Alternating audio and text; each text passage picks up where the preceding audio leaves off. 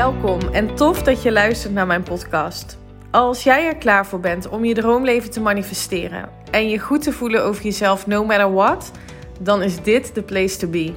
Mijn naam is Eline en jaren geleden is mijn reis naar zelfliefde begonnen. En nu weet ik dat je door het creëren van zelfliefde al je dromen kunt realiseren. In deze podcast deel ik tips en inspiratie met je op de thema's mindset, wet van aantrekking en laat ik je ervaren dat zelfliefde niet soft en zweverig is, maar juist sexy, krachtig en oh zo belangrijk. Enjoy!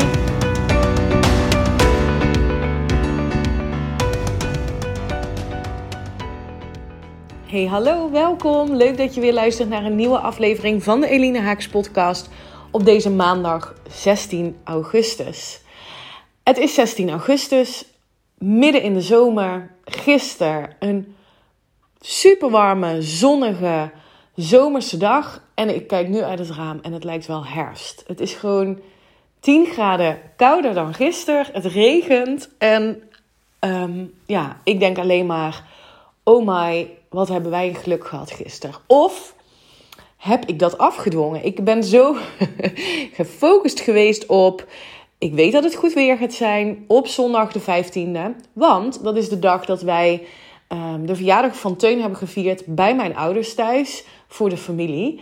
En um, nou, ik zie dat eigenlijk, dat goede weer, als een hele mooie manifestatie. Dus tussen al het slechte weer door was dit echt perfect. En um, ja, ben ik nu heel dankbaar dat ik zo naar buiten kijk en dat de tuin weer kan gaan groeien door deze heftige regen. En dat wij gisteren een heerlijke dag hebben gehad. We hebben overigens een, een soort van feestweek gehad vier dagen lang Teun zijn verjaardag gevierd op de kinderopvang. Um, op zijn verjaardag zelf, dat was vrijdag 13 augustus, zijn we lekker gaan varen. Um, dag daarna een kinderfeestje. En gisteren dus zondag um, feest voor de familie bij mijn ouders thuis. Dus we hebben alles gespreid. En ja, hij heeft echt enorm genoten. Wij dus ook. Uh, het is zo leuk om hem dan te zien en te horen dat hij um, roept: Ik ben een grote jongen en ik ga naar de basisschool. En het is echt heel schattig. En het was heel vermoeiend. Dus ik ben ook echt helemaal oké dat, uh, dat deze week er, uh, die afgelopen week er ook weer op zit. Um, en dat ik me gewoon weer lekker kan gaan focussen, ook op mijn werk. En um, Teuny is uh, deze week een paar dagen bij, bij zijn opa en oma. Uh, omdat hij nu natuurlijk ook niet meer naar de kinderopvang gaat, omdat hij vier is geworden. Dus we hebben wat mogen schipperen met dagen en het werk gaat gewoon door. Dus uh, dit hebben we op een hele fijne manier kunnen oplossen. En uh, Teun is gisteren dus bij opa, met oma, opa en oma meegegaan. En dat betekent dat wij de komende dagen even bij kunnen komen, lekker kunnen werken. En nou ja, goed. Ik heb weer hele gave dingen op de planning staan. Ik ga deze week eh, alle informatie online zetten over mijn allernieuwste training. En ik vind het zo tof om te horen dat er gewoon al mensen zijn die zeggen: Ik weet sowieso dat het fantastisch gaat worden. Dus ik ga hoe dan ook instappen. Uh, ja, dat zijn oh, zulke gave complimenten. Ik kreeg van het weekend ook weer een DM van iemand. En ze zei: Het, het resoneert zo wat je wat je deelt. En um, hoewel ik het ook wel eens bij anderen hoor, hè, dus het teachen over bijvoorbeeld de Law of Attraction. Ja, er zijn meer teachers, coaches die dat doen, gelukkig. Want um, hè, wat mij betreft zou iedereen dit mogen ervaren en voelen in zijn leven. Maar dat herken je misschien ook. Hè? Soms zijn er gewoon mensen en die zeggen dan iets wat je al tien keer hebt gehoord. Maar net omdat diegene het vertelt of op, op het juiste moment zegt, dan resoneert het. En um, dat maakt voor mij als coach, als teacher, het ook um, een rustgevende plek. Omdat ik weet, hè, niet iedereen hoeft bij mij aan te haken. Sowieso kan dat niet. Maar ik vertrouw erop dat mijn manier van vertellen, mijn manier van delen, ja, dat dat precies voor de juiste mensen is weggelegd. En um, ja, dat anderen weer bij andere mensen aanhaken. Maar hoe fantastisch dat je zo um, ja, zoveel mensen om je heen hoort die met persoonlijke ontwikkeling bezig zijn. Met groei. En of dat nou per se de wet van aantrekking is. Ook het thema zelfliefde, waar mensen heel bewust mee bezig zijn. Ja, ik vind dat fantastisch om te zien. Dus um, ja, daar word ik heel erg blij van als ik dan dit soort mooie berichten krijg in mijn DM. Um, en ik kreeg vanochtend, en ik dacht gelijk, oké, hier ga ik een podcast over opnemen. Ook een DM van iemand. En ehm, ja, best wel een heftig onderwerp. Een, ehm, ja, ik, ik, ik, ik hoop niet dat er veel mensen zijn die dit herkennen, maar ehm, misschien in, in mindere mate. misschien op een ander vlak. Nou, waar het over gaat, is dat zij mij een berichtje stuurde. En zij schreef, ik ga het voorlezen, uiteraard blijft het uh, verder allemaal anoniem. Mijn man, uh, zijn moeder, dus haar schoonmoeder, is een hele slechte vrouw. Maar echt extreem slecht.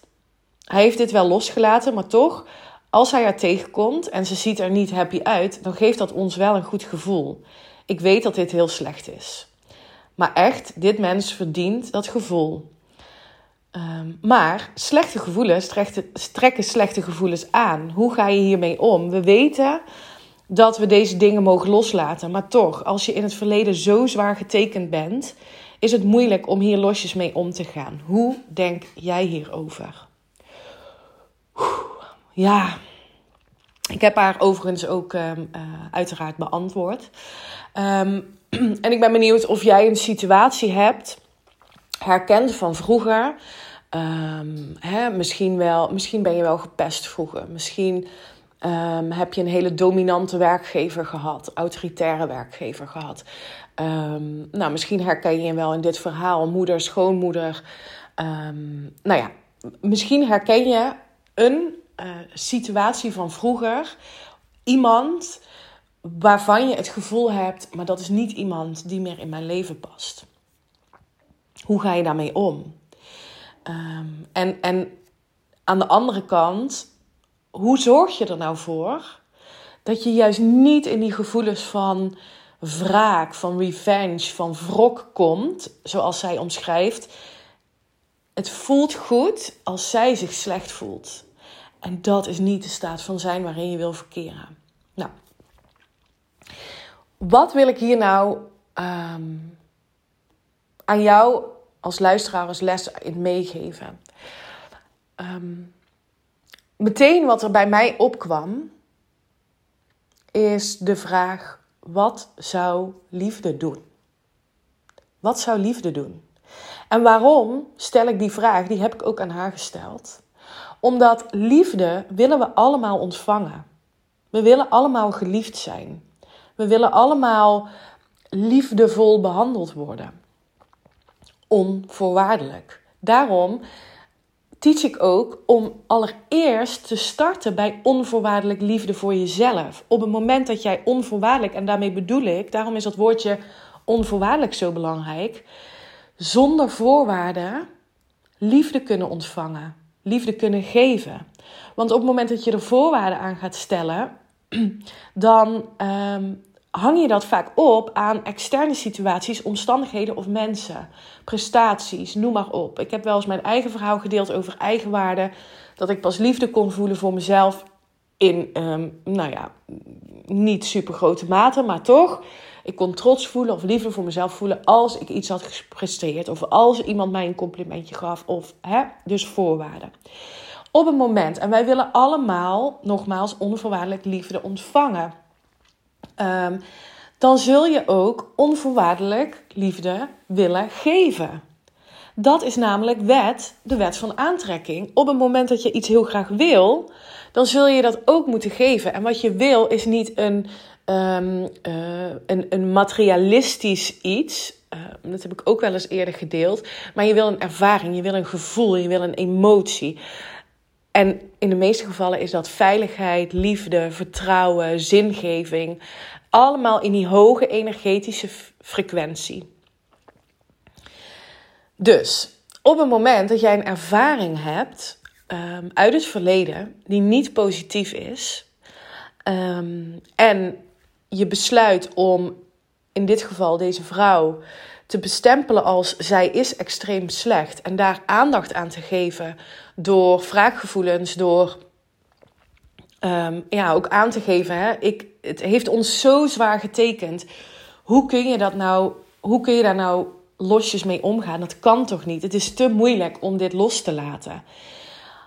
Alleen al voor jezelf, om meer liefde te ontvangen, om ehm, met meer positiviteit in het leven te staan, om daarmee dus meer aan te trekken wat je wel wil, is van ontzettend belang dat je dit loslaat. Dat je die koppeling tussen een herinnering uit het verleden, een ervaring uit het verleden, waar dus een emotie aan gekoppeld zit, om die om daarvan los te komen. Want op het moment, en dit heb ik eerder gedeeld, dit is cruciaal op het moment dat jij verandering wil in je leven, dan zul je die koppeling tussen een herinnering, een ervaring uit het verleden en die emotie, dat wil je doorknippen. Want op het moment, en dat is wat er nu ook gebeurt, zij denkt aan die vrouw, zij denkt aan ervaringen uit het verleden. Ze omschrijft ook: het is moeilijk, het is zwaar, het heeft ons getekend. Geeft daar dus heel veel aandacht aan. En, en aan die herinnering, terwijl er in het hier en nu niets gebeurt, voelt zij toch die emotie die gekoppeld is aan die ervaring uit het verleden. Wat doet jouw brein? Die, die, die geeft, een chemische, uh, geeft chemische stofjes af, een reactie, waardoor die emotie gevoed wordt. Um, je krijgt meer gedachten, de think and feel loop wordt daarmee in gang gezet. Um, je krijgt meer gedachten die in lijn zijn met die emoties. Je voelt die emoties sterker van wraak, van boosheid, van woede.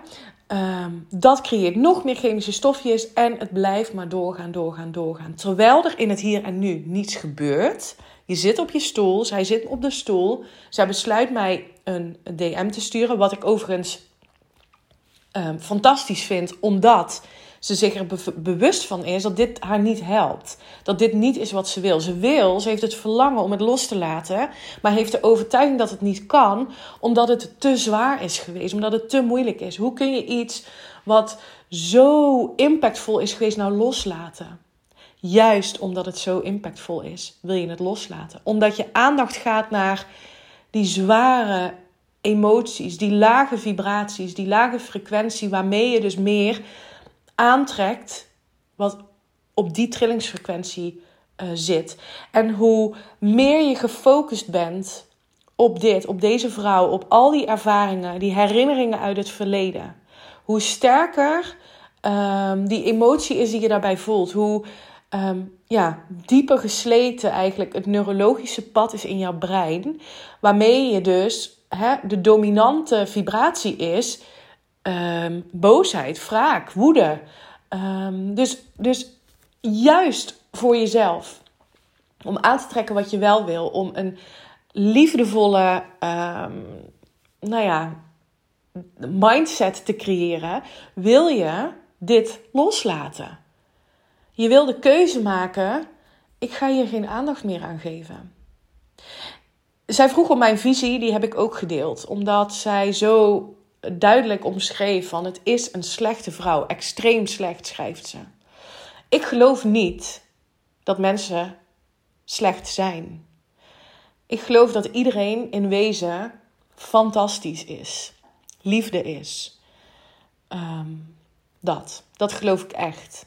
En ik geloof ook dat er heel veel mensen zijn die door omgeving, omstandigheden, conditionering, ehm, gedrag zijn gaan vertonen, wat wij als hè, maatschappij gemiddeld gezien als slecht bestempelen. Dat kan ik me wel, dat, dat gebeurt, dat, dat zie je om je heen. Dat, dat, hè, daarom zijn er uh, oorlogen, is er ellende op de wereld. Dat komt omdat mensen, niet omdat ze slecht geboren zijn, maar omdat ze opgevoed zijn in een omgeving die niet, waar niet liefde de dominante vibratie is, laat ik het zo maar zeggen.